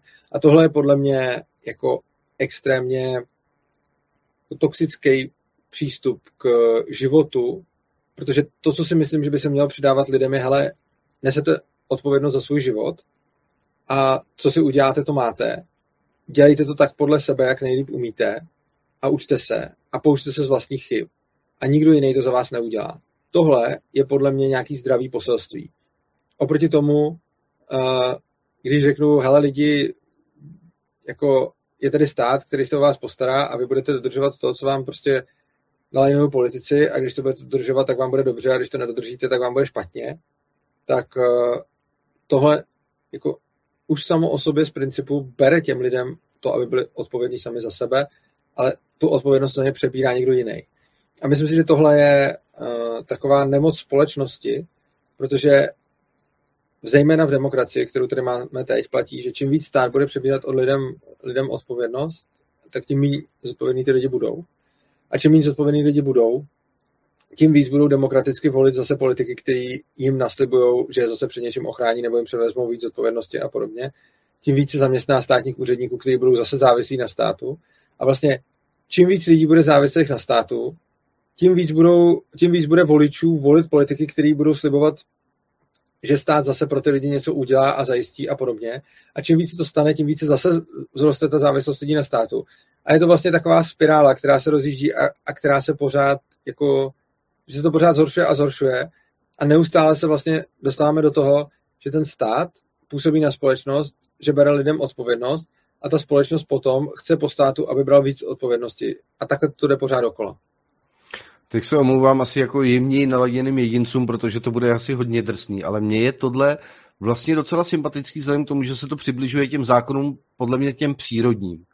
Jo, a ta příroda sama o sobě taky není jako úplně jako, že by tam byly nějaký jako, že by zasedali a ten slabý kus v úvozovkách byl nějak jako zvýhodňovaný oproti těm ostatním. Jo, může tam být nějaká, nějaká péče, ale není, že by přibírali tu zodpovědnost za něj a vlastně je to nějaký způsob, jak tu společnost v podstatě dlouhodobě posilovat. Že prostě ty slabí jedinci, když to zní fakt jako drsně, který prostě nemají tu zodpovědnost nad svůj život, anebo prostě tak prostě tady jako v úvozovkách v tom nejhorším případě jako nemají co dělat prostě, jako když to nezvládnou. A ono se to vlastně jako děje stejně, že A ještě jeden, jsem chtěl dodat jeden příklad z vlastní zkušenosti, co se týká té tý věkové hranice, tak ona není dodržovaná ani z druhé strany. Jo, já si pamatuju konkrétní případ, kdy jsem byl na základní škole zapletený v podstatě do takového jako pedofilní sítě, kde jsem dobrovolně jako navštěvoval nějaký takovýhle jako kluby, ještě opravdu jako dítě na základce a mě normálně prostě pro mě přijela policajtka, vytáhla mě ze školy a dělala se mnou výslech ve ško- před, školou, před školou, před základkou ještě, prostě v autě, jo, bez přítomnosti jakýhokoliv nějakého toho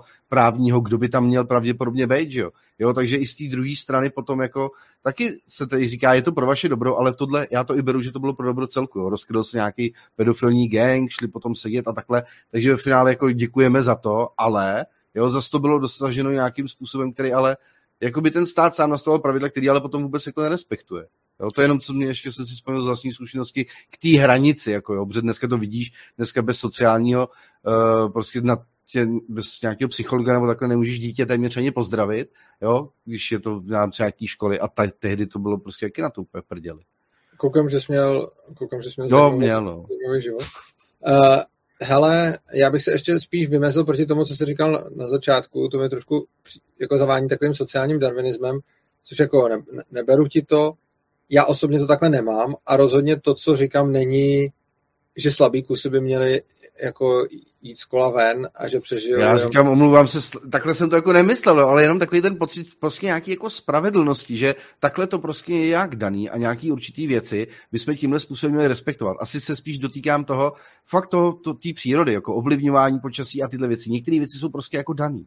Jo, a jestli se narodíš prostě s nějakýma x prostě nevýhodama, tak i to, že ti budou všichni opečovávat, jako spíš podpoří tvoji nevýhodu, než by ti to postavilo jako do té síly, jestli mi rozumíš. Je to dost na, na sociálním problému, ale klidně nesouhlasím ale samozřejmě. Jako rozumím, jenom si nemyslím, že to je jako, ne, nevidím v tom nějakou spravedlnost a nepřijde mi to ani dobrý. Uh, to, co chci říct, je, že myslím si, že je dobrý nepřebírat zodpovědnost od lidí proto, že když se to děje, tak ty lidi jsou pak méně odpovědní. A čím víc bude stát přebírat od svých občanů odpovědnost za jejich životy, tím méně zodpovědná bude společnost. Tohle si myslím.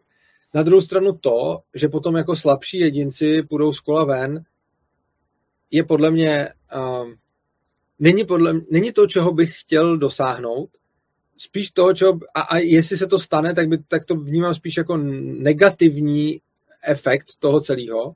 Ne, rozhodně ne jako to, ten kýženej, ale já si hlavně myslím, že to, co se stane, je, že ze spousty lidí, uh, že, to, že to prostě mění ty lidi, že čím víc od někoho uh, odebíráš odpovědnost, tím více ten člověk stává méně odpovědným a slabším. A čím víc mu tu odpovědnost necháváš, tím se stává silnějším. Ale já si ani nemyslím, že by potom ve výsledku v tom, kdy jim tu odpovědnost necháš, že by to potom nutně znamenalo, že ty nejslabší jako uh, vypadnou nebo zemřou nebo, nebo něco takového. Já si myslím, že potom ve výsledku uh, se ty lidi o sebe, se mnohem víc lidí o sebe bude schopno postarat, než tam, kde vlastně ten stát chůva, který je drží za ruku a neustále jim utírá zadek a, a stará se o ně, tak si myslím, že tenhle ten proces snižuje schopnost těch lidí přežít nebo se o sebe postarat nebo uh, nějak uspět ve světě nebo dosáhnout štěstí. A myslím si, že ve výsledku, když se o ně ten stát nebude starat, tak těch lidí, kteří se uchytí a uspějou a najdou svoje štěstí a přežijou, bude ve výsledku víc bez toho státu, než s tím státem. A rozhodně si nemyslím a nejsem zastánce takového toho jako um, přírodního výběru aplikovaného na společnost, že se budu jako snažit aby ty slabí se o sebe nepostarali a umřeli, to, to, to ne. Jenom si myslím, že tím, že se o ně nebude starat stát, bude těch silných prostě víc. Mně to přijde tak, že vlastně to je změna, která by ale změnou nebyla ve skutečnosti, protože když to pojmenujeme, jsou to blbý termíny, jo, uvědomuji si to, a jsou to jenom nějaký domněnky, naštěstí my tady nejsme v pozici, kdyby jsme ze dne na, dne na den měli rozhodovat, jestli to tak bude nebo nebude, že jo. Ale jenom se dotýkáme něčeho třeba, nad čím možná někdo tolik často jako neuvažuje a možná by mohlo mít nějaký smysl. Vlastně ono se to děje stejně pořád, jo, protože ty, když budeš, promiňte ten termín, takzvaný ten slabý kus, stejně zemřeš. A je jedno, jak ta demokracie je perfektní, protože ty neumíš žít v té společnosti, dejme tomu, nezvládneš si vydělat, dávky ti nestačí, skončíš právě v nějakých drogách, skončíš na ulici a stejně jako zemřeš. Jo, takhle jsem to jako myslel, že jako tohle v podstatě se děje to... stejně, že jo. Akorát se o tom takhle jako nemluví. Jo, jako když prostě na to nemáš sám, tak je stejně, stejně ve finále jako máš tisíc organizací, které tě budou chtít podporovat, ale pomoc ti prostě není. Jo, myslím, že ty drogy jsou dobrý příklad toho, že tady máš prostě feťáka, který opravdu jede x let, já nevím, na heráku, na ulici a tohle a denodenně mu prostě vyměňují stříkačky a říkají mu vyprdně se na to a jdou mu příkladem a on to stejně prostě jako neudělá. Jo, tohle si myslím, že tady prostě není pomoc. Jo, jakože určitě jsou lidi, kteří si prostě svůj život nějakým způsobem nezvládnou a to ve výsledku může nakonec skončit i smrtí. A to tak může být ve státní společnosti, i ve státní společnosti to tak prostě jako může být. Ale já to nevidím moc jako... Nevidím na tom nic skladného, nevidím na tom nic uh, přínosného, nevidím to jako věc, která uh, by byla dobrá, už protože když už bychom teda uh, brali nějakou evoluční teorii, tak v přírodě, o které jsi mluvil, a teda mimo lidskou společnost v přírodě, jako ve zvířecí přírodě, se většinou ty slabí jedinci nerozmnoží, zatímco naše civilizace je už dost daleko na to, že se i ty slabší jedinci můžou rozmnožit i předtím, než jo, umřou nebo se ufetují a podobně. Takže rozhodně si nemyslím, že by nějaký, jako nějaká jejich eliminace ze společnosti byla k něčemu dobrá nebo prospěšná. Ty jo, teď, by, teď bychom si nahráli možná na klepete pomalu, jo, ale napadá mě, že argumenty spousta lidí jsou v tom, že právě ty, dejme tomu slabší kusy, se naopak jako množí daleko víc, jako, že to je neregulovatelné. Je to z pohledu toho Evropana v podstatě, jo, z toho slova smyslu, že oni některé ty rozvojové země a tyhle vnímají naprosto nezodpovědně, jo, že jim jedno, že se neumějí postarat o ty své potomky a že vlastně jakoby rodějí v úvozovkách jako ty zvířata, protože to je nějaká přirozenost, že dřív asi ta úmrtnost byla větší, tak byly ty rodiny početnější, že jo, kdyby náhodou počítalo se s tím, že třeba ty děti úplně jako nepřižijou, že hodně s tímhle jsem si všiml, že argumentuje, dejme tomu, asi se to může pojmenovat, třeba ta, nechci to pojmenovat, taková nějaká levice, pravice, ale často jsem se prostě jako dotknul nebo, nebo, nebo vnímal tady ten typ jakoby těch informací, že tohle by bylo vlastně jako v té svobodné společnosti špatně, jo? že by vlastně tady ty, dejme tomu, lidi vlastně převzali kontrolu tím, že by byli opravdu jakoby v masovém měřítku prostě v maximální míře. Jo? Že bychom se dostali my v úvozovkách inteligentnější prostě do, do, do menšiny a pak by nám tady jako vládli blbci, kteří jsou nezodpovědní. Ale já nevím, jak ta společnost, mám pocit, že ona tomuhle vlastně i zabraňuje nějakýma rádoby regulacema nebo tak. Není, není to ono, že by tohle mohlo být Já to rozdělování společnosti na inteligentní a blbce. Uh, vlastně to tak ani nevnímám. A nevnímám to, jako vidím, že spousta lidí to bere tak, že jako ve společnosti jsou nějaký ty chytrý, do toho řadí skoro každý sebe a potom jsou tam někde nějaký ty blbci, do kterých on se neřadí. Uh, vtipný taky je, že jako asi tak 80% lidí si myslí, že patří k těm, uh, k těm 20% chytřejším, zatímco a No, no, a to jsou nějaký reální výzkumy, to mě bavilo. to tak jako, jako, inteligence má rozdělení nějaký gausovky, že jo? To, to, to, je taky definovaná a, a vlastně jo, tak má, jako máme jako 100 je to průměrný IQ a je tam tak. Ale jako mně se vlastně nelíbí jak to říct, asi jakýkoliv rozdělování, ne, to cítím správně. Ne, to ne, ale, ale prostě rozdělit lidi podle inteligence není všechno. Prostě jedna věc je, uh, jako třeba já mám jako hodně vysoký IQ, ale, a, a to jsem měl vždycky, ale třeba před deseti lety jsem měl tak jako mizernou sociální inteligenci a tak mizernou empatii a podobně, že vlastně jako jsem kolikrát to IQ neuměl ani využít uh, způsobem, kterým bych třeba chtěl. A a právě přijde mi, že potom říct, jako já jsem chytrý a někdo jiný je blbej, OK, ale ten, kdo je zase jako v úvozovkách blbej, tak může mít spoustu jiných uh, výhod oproti mně. A mně se vlastně nelíbí tohleto dělení, protože šíleně moc paušalizuje a potom se nějaký lidi, jako z nějakých lidí dělají ty lepší, z nějakých ty horší a já si myslím, že to, že to je dost subjektivní a že neexistuje vlastně nějaká kvalita, která by byla objektivně lepší než ty jiné kvality.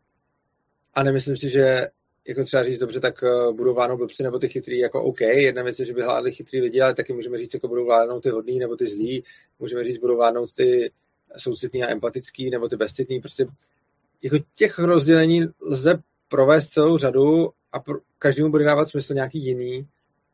A, a vlastně proto to nerad dělám. Ale my bychom, se, my bychom se asi dotýkali, ať už jak už určitě rasismu, tak asi nějaký genderový férovosti nebo vyrovnalosti, protože to je otázkou, že jo, samozřejmě. Já s tebou souhlasím, pochopitelně, já asi pravděpodobně nemůžu být definovaný jako rasistu, jako rasista, protože si uvědomuji, že některé kultury, anebo takhle mají právě něco, co my jako nemáme a nám to fakt výrazně jako chybí, jo. Kdyby jsme se mohli inspirovat od druhých a oni zase jako v něčem pochopitelně od nás nebo takhle, tak si myslím, že to je vlastně jako by ten ideál, že každý je prostě něčím výjimečný, někdo má něčeho méně, něčeho zase jako by víc a tak. To samé to, kdo by, kdyby byly ženy v té politice, toť otázku, jestli ty ženy, co tam jsou, jestli je tak za prvé dostatek a za dru, druhák, jestli to jsou vůbec ženy. Jo? Protože mám pocit, že se tam sice dostanou jako ženy ve fyzické formě, ale s mužským uvažováním naprosto. Takže i tohle si myslím, že není úplně nějak extra změna. Ale to si myslím, ale že jsou takový témata, nebo chceš se o tom bavit takhle? Já nevím, mě, mě zase vlastně jako... Hele, já bych to moc jako nepřijde mi moc zajímavý vůbec řešení takových těch věcí, jako kolik je kde žen a kde jaká kvota a podobně. Prostě nechal bych to, nechal bych to bejt. Ale zase vlastně jako nesouhlasím nebo nelíbí se mi taková paušalizace, jako že když se ta ženská dostane do politiky, tak už v podstatě přestane být ženská. Já si myslím, že jako je asi na každém, mm, jak se vnímá. A jsem asi ten poslední, kdo by se zastával politiku, ale jako nemyslím si, že ženský političky by najednou byly jako chlapy. Ale tohle je čistě jenom moje individuální pozorování. Jo. To jako fakt jako to, to, to, to zdůraznuju, že to asi není nějaký fenomén. Je pravda, že se s více lidmi v tom třeba jako shoduju a tam se bavíme asi o tom rozdělení, že třeba ten muž je víc v té hlavě, víc používá jakoby tu inteligenci, zatímco žena víc používá nebo si řídí těma emocema. To si jaký myslím, že ale je sice rozdělování, to... ale, ale často takhle platí. Jo. Hele, ono to koreluje, ale vlastně bych to ne, ne, nevím proč zaměňovat tyhle věci za uh, Prostě jenom protože že nějaké dvě veličiny korelují, neznamená, že vnímám jako dobrý je zaměňovat. Ano, statisticky muži budou více logický a ženy budou více pocitový. To bude, jako tam korelace určitě je. Ale potom teda není důvod uh, říkat tomu ženy a muži místo logický a pocitový. A v tom případě bych to teda formuloval, pokud je to vůbec pravda, protože já, já ani nevím, jestli s tím souhlasím, s tímhle tvrzením, ale kdybych teda měl pocit, že většina žen, které jsou v politice, jsou spíš logický než pocitový, tak bych vůbec tam netahal to rozdělení na chlapy a ženský, protože to, že to koreluje, neznamená, že to tím nahradím, ale řekl bych, lidi, kteří se dostanou do politiky, jsou víc logický než pocitoví. Což ani nevím, jestli je pravda. Ale rozhodně bych neříkal, že jsou to víc chlapy než ženský a že se ženská stala chlapem, proto, že je víc logická. Protože to, že je mezi těma věcma korelace, přece neznamená, že jsou volně zaměnitelný.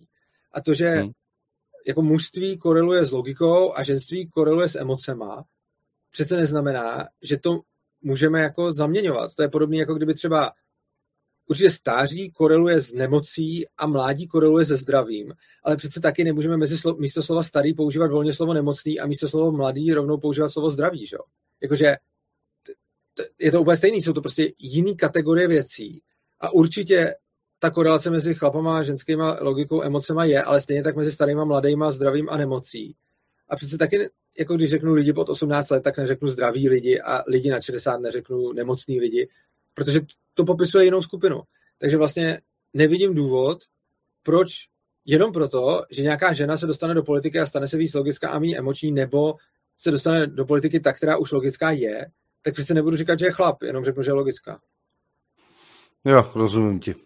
OK, já, vlastně jo. Uh, věc, kterou si myslím, že bude konstruktivnější, pojďme od tohohle jakoby dál, tak mně přijde, a týkající se toho řešení, a můžu říct, že dneska už teda ne, protože taky na sobě nějakým způsobem pracuju, ale dříve mě to dost zvedalo ze židle. A to je to, že se předem schodí ze stolu jakýkoliv typ řešení z toho důvodu, že si myslíme, že nebude fungovat, aniž by ho někdo vyzkoušel. Mm-hmm. A upozadňování a umenčování zcela evidentních faktů toho, že když se to zkusí a opravdu to někde funguje, dejme tomu v menšině, myslím jako v menším počtu lidí třeba nějakým způsobem, že by to nemohlo fungovat potom v tom větším, že se to prostě nevyzkouší. Jako by jsme byli posraný opouštět nějaký ty mantinely. Napadně první případ třeba té školy někde, že v Anglii byl podle toho natočený nějaký film, prostě úplně vyučují, úplně přesně tak, to je úplně typický příklad si myslím, jo, že to je takový pokus, říkají, a ono, kolik to má ta škola historii už 100 let, nebo jak no. dlouho?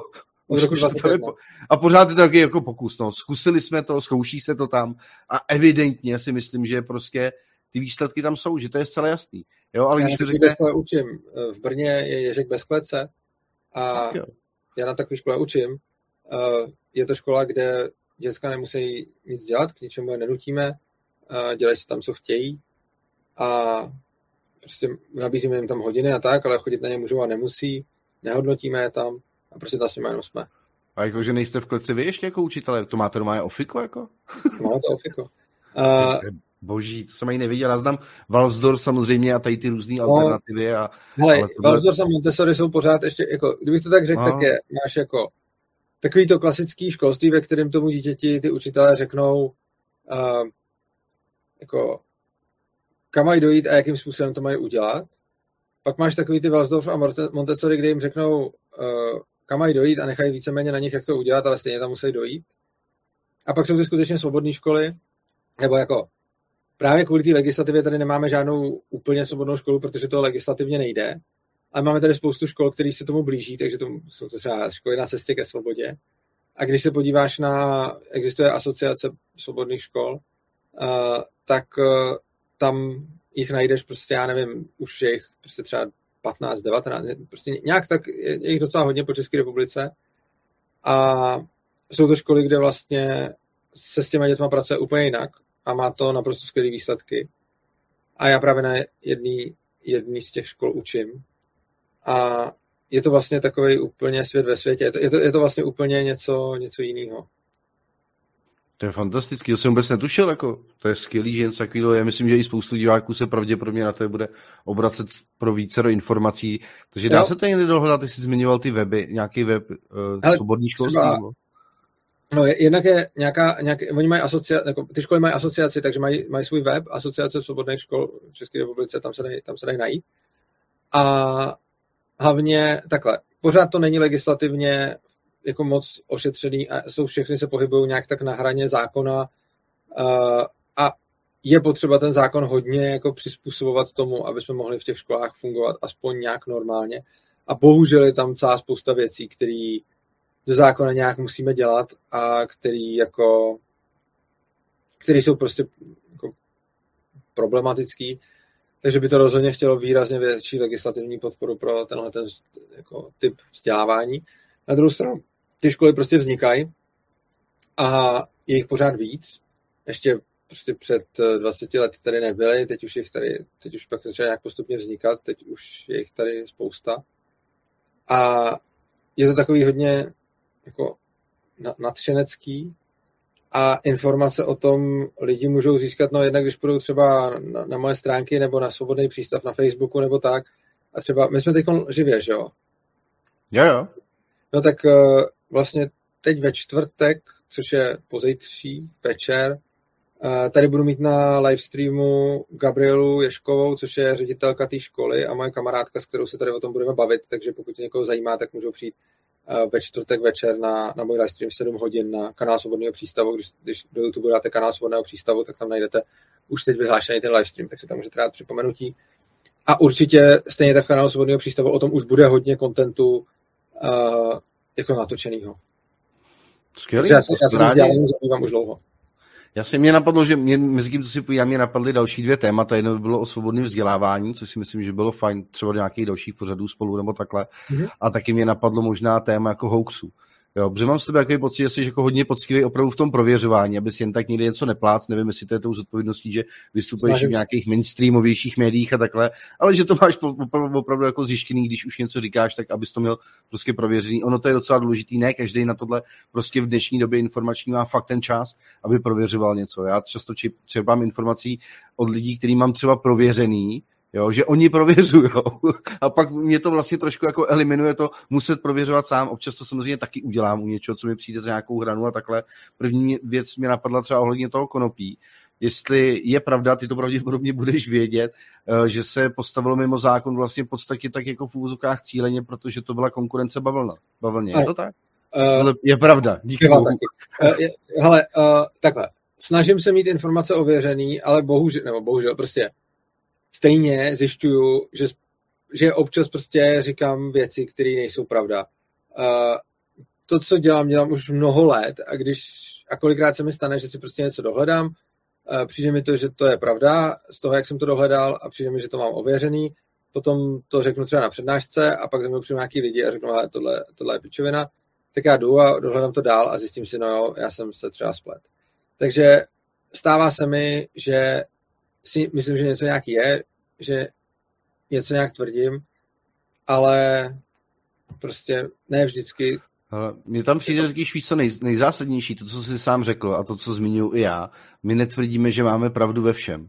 Jo? Jsou to no naše úhly pohledu, jsou to nějaké domněnky, jsou to nějaké, dejme tomu, myšlový koncepty, kam jsme třeba došli k nějakému poznání, co my tak jako můžeme považovat za, za něco, jako že jsme objevili nebo na něco přišli, ale pořád tam máme ten faktor toho, že prostě jako to tak být nemusí. Že? Zatímco ten systém funguje tak, že, že vytváří po, pocit nebo dojem nespochybnitelnosti, že jedině tohle je správně, jinak to nejde a to se vlastně dotýkáme to, než jsme odbočili tímhle směrem, na co jsem narážel předtím a to bylo přesně to, že proč to nikdo vlastně ve skutečnosti jako nevyzkouší. Jo, to. Teď se bavíme o tom, jestli tohle bude fungovat nebo nebude. Mně by teda napadal argument, horší už to být nemůže. jo, co bychom neskusili klidně legalizovat drogy nebo, nebo něco takového. Ale zkusili to v Portugalsku, mělo to dobrý, mělo to dobrý hmm. efekt. A co se týče toho konopí, tak ono nejenom konopí. Já jsem teď zrovna uh, před nějakých pár měsícema dočet uh, skvělou knížku, uh, která právě pojednala o historii drog a jejich zákazů. A zákazy drog, to, to, je, to je hodně zajímavý. Lidi si dneska už myslí, že drogy jsou zakázané kvůli tomu, že to chrání něčí zdraví a podobně, protože to je nakonec ten narrativ, který se v dnešní době dá protlačit a nevadí ale když se zakazovali, tak tam tenhle ten narrativ nebyl a ty důvody byly úplně jiný a, veř- a prezentovali se i veřejně. Eh, co se týče toho konopí, eh, tak tam nejenom, že by to byla konkurence bavlny, ale byla to konkurence i eh, dřeva. Všeho skoro. Výroby papíru, kdy se ze dřeva dal, kdy se dřív vyráběl papír ze dřeva a potom přišla nějaká technologie, která dokázala vyrábět papír z konopí za zlomek nákladů, ceny a času, protože ty lesy rostly dlouho zatímco to konopí vyrostlo hned. Eh, a majitelé těch lesů, kterým ty lesy rostly a už to měli zainvestováno spoustu peněz, eh, stejně jako ty, kteří obchodovali s tou bavlnou, se potom zasadili o, o zákaz konopí z těchto těch obchodních důvodů, takže to, to jednak. Ale ono to není celý. Prostě když se podíváme na to, jakým způsobem se zakazoval třeba kokain nebo opium a, a nějaké další látky, tak eh, to bylo často zakázáno a tehdy se to říkalo úplně otevřeně na nějakých rasistických principech, že hm, kokain byla tehdy droga afroameričanů, eh, opium byla droga Číňanů a to, jak se jako veřejně zdůvodňovalo, proč je potřeba to zakázat, bylo, hele, eh, tahle ta jako sebranka, která nám sem do naší Ameriky přišla z cizích zemí, tak nám tady kazí naší společnost a naší kulturu a nejenom, že do těch opiových doupat už chodí jenom jako Číňani, ale už i jako počestní otcové bílí od amerických rodin se tam chodí sjíždět, takže s tím musíme něco udělat. Tohle, byl, tohle bylo normálně prezentováno jako důvody, proč se to tak má dělat, proč se to má zakazovat. A s tímhle tím normálně oficiálně tehdy během toho období zákazů vystupovali politici a na základě tohohle se to prosadilo. Tam jako argumenty zdravím eh, v podstatě, v podstatě nebyly. Respektive u toho opia do nějaký míry, eh, nebo to bylo pak už u morfinu do nějaký míry byly. A tam, to, tam zase bylo zajímavé, že se, eh, jo, tam byly argumenty, že si to chtěli hm, lékárníci a lékaři nějakým způsobem monopolizovat, protože když si to mohl koupit každý kdekoliv, tak ty lékaři pak přicházeli o biznis. Potom se řeklo, že teda morfin může dávat jenom ten doktor, oni ho pak začali dávat na úplně všechno a následně vlastně, a to, to bylo někdy, já, já teď nechci kecat, ale myslím, že to bylo někdy na přelomu 19. a 20. století, proběhl výzkum, kdy se zjistilo, že asi polovina závislých na morfinu byli ty doktoři, který měli to právo to rozdávat a, a taky si to sami píchali. A když se potom podíváš na to, tak ty důvody pro ty zákazy drog byly úplně absurdní, akorát, že většinou vznikly v Americe a potom Amerika skrze OSN tohleto vecpala celému světu. Takže vlastně pak prošla ta, ta, ta umluva o, o, zá, o, zákaz, o zákazu narkotik a rozšířilo se to vlastně z Ameriky do, do celého světa. Ale důvody zákazů drog jako ty původní moc nesouvisely se, se zdravím nebo s ochranou zdraví. Fascinující informace. Kdo by to byl věděl? Jako stačí si trošku dohledat a mně se líbí, že jak se říká, že to historii píšou vítězové, že jak jim připadá to, že prostě jsou věci, které jsou jako evidentní, že prostě jsou daný nebo postavený na nesmyslu, ale protože už to je dávno, tak to přece nebudeme měnit, protože ano, jsme se na to řekli. A ono to, v podstatě to není vůbec ničím podložený. Není k tomu žádný důvod oficiální a kolikrát je oficiálně předkládaná lež která vlastně Aha. vůbec jako nesouvisí s tím, co, ta, co se tady ale kolektivně tím většina lidí na mé společnosti třeba řídí. Je to postavený v podstatě na iluzi, jako na ničem, jako na fikci a je to takový jako zvyk, který je uzákoněný v podstatě. To. A on vlastně, jak, zvyk, jak zvykne vlastně zákon, že jo? Kdo, kdo první vlastně, to mi třeba nedávalo smysl jako dítěti. Jo? Kdo rozhoduje, co je a není dobrý jakoby pro někoho. Jo, a kde na to vzal tu kompetentnost? Jako? Tam, tam musel být nějaký první, který řekl já a podle mě. A pak to mm-hmm. jelo, jo. Proto, ale kdo byl ten první? No, mě to fascinovalo, když jsem si představoval pozemkový právo. Jo, takový to, kdo byl ten první, kdo řekl, že tohle je moje? Jakže dneska společnost je rozdělená, jako nebo, nebo svět rozdělený na nějaký státy nebo pozemky? Jo, kdo byl ten první, který řekl, tak tady, to, tady ten kus hlíny je můj, jako. A ty pozemek mi dává prodat. smysl. Vlastnění pozemku mi smysl dává, protože stejně jako vlastnění čehokoliv jiného, prostě člověk může smísit svou práci s něčím, co ničí není, s nějakou přírodou a tím se to stává jeho v tom smyslu, že oproti ostatním lidem to tam užívá a že jako máme nějaké možnosti, jak řešit eh, vzácnost zdrojů a když jsou prostě nějaký zdroje vzácný, tak buď u ně můžeme bojovat, anebo můžeme je přiznat tomu, kdo si je eh, první, řekněme, jako přivlastnil. A to mi přijde rozhodně lepší to prvotní přivlastnění, kdy jako přijdu někam, kde to ničí do té doby není a vezmu si to tím, že s tím něco udělám, že si tam třeba postavím dům, nebo že, že tam prostě, že, že začnu ty zdroje nějak využívat.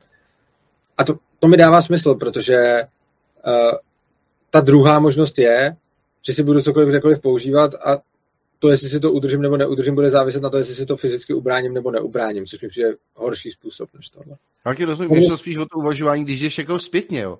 Můj děda tady zdědil, jeho děda něco, a když jdeš logicky přece jakoby furt dozadu, tak tam musel být sakraně do první. Jo, to Jasně. je úplně dě, dětská úvaha, jo, nemyšleme na to, že by ne, to, to tak jako je, do společnosti. To ale... Je to přijde v pohodě, prostě tam byl někdo první, že to ničí nebylo, byl tam prostě les, tak on si tam prostě postavil chalupu a tím ten kus začal být jeho, protože předtím ničí nebyl. A když to ničí nebylo, tak je to v pohodě. Oproti tomu, ale státy, to je něco trošku jiného, protože státy někde vznikly a v podstatě tam už byli lidi, kteří měli nějaké svoje pozemky nebo nějaké svoje domy tam nebo něco. A pak přijde ten stát a řekne jim, hele, tekon, ale budete žít podle našich pravidel. A to už je potom fakt o tom, kdo měl větší klacek nebo ostřejší meč. Super, hele, máme za sebou už hodinku a půl, já nevím, jak jsi na tom časově, nějaký dotaz tady je, co myslíš? Tak dáme dotazy a, a ukončíme to.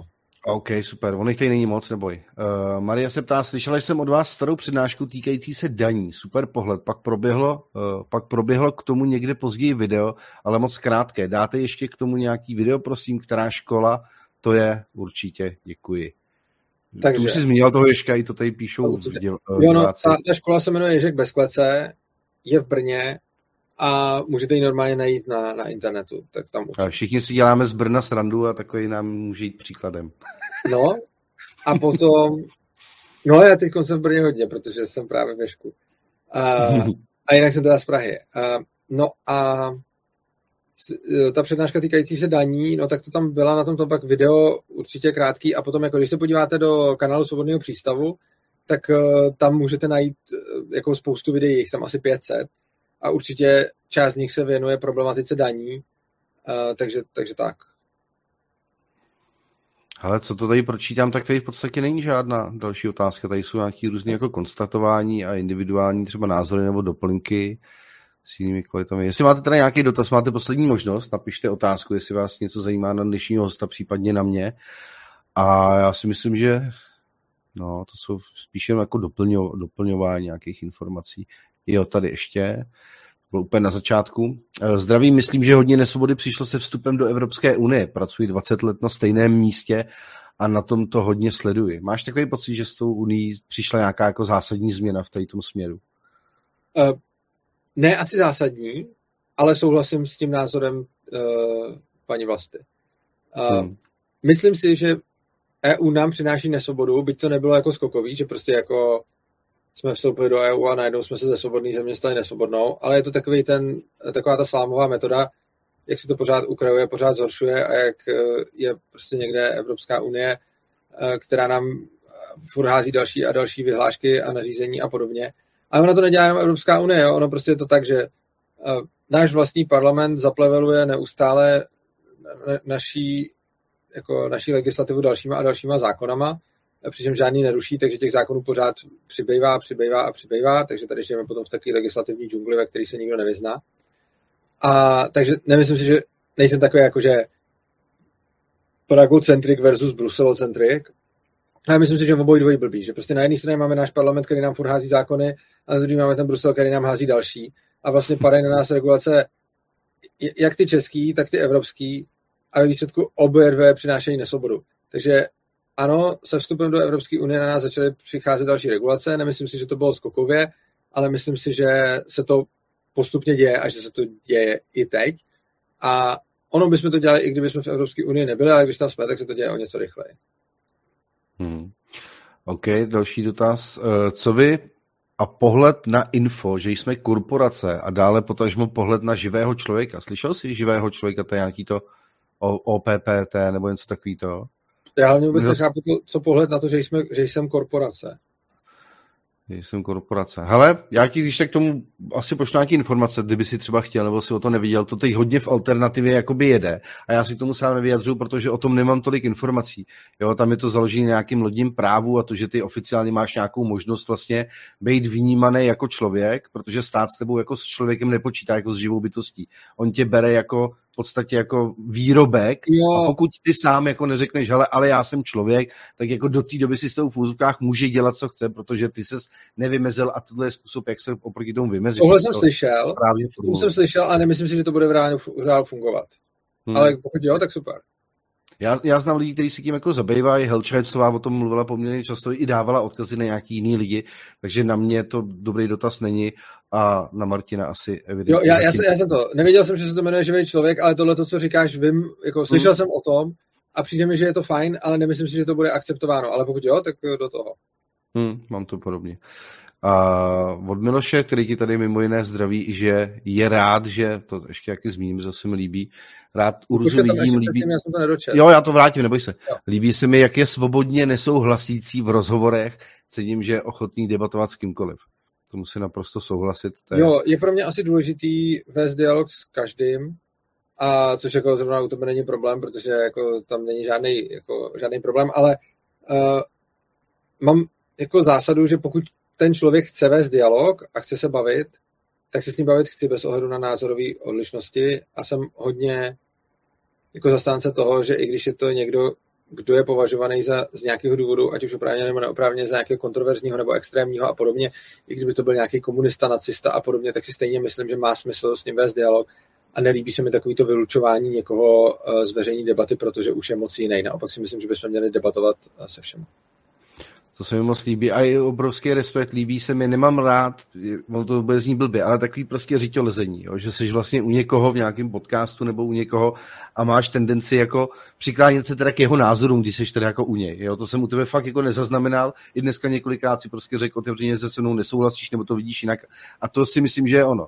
Jo, že to není o tom, aby jeden tam z pozice autority něco říkal, no, a ostatní mu jako kejvali, anebo jako přitápili, že tak je to vlastně jako správně. Ono se to pak jako často prezentuje, že to je harmonický, že se ty lidi jako doplňují. A já proti tomu taky nic nemám, jo? proč dva nemůžou prostě jako sdílet. Ale když ten jeden prostě by normálně řekl, hele, já s tím nesouhlasím, ale radši odkejve, tak si myslím, že to je problém. Jako.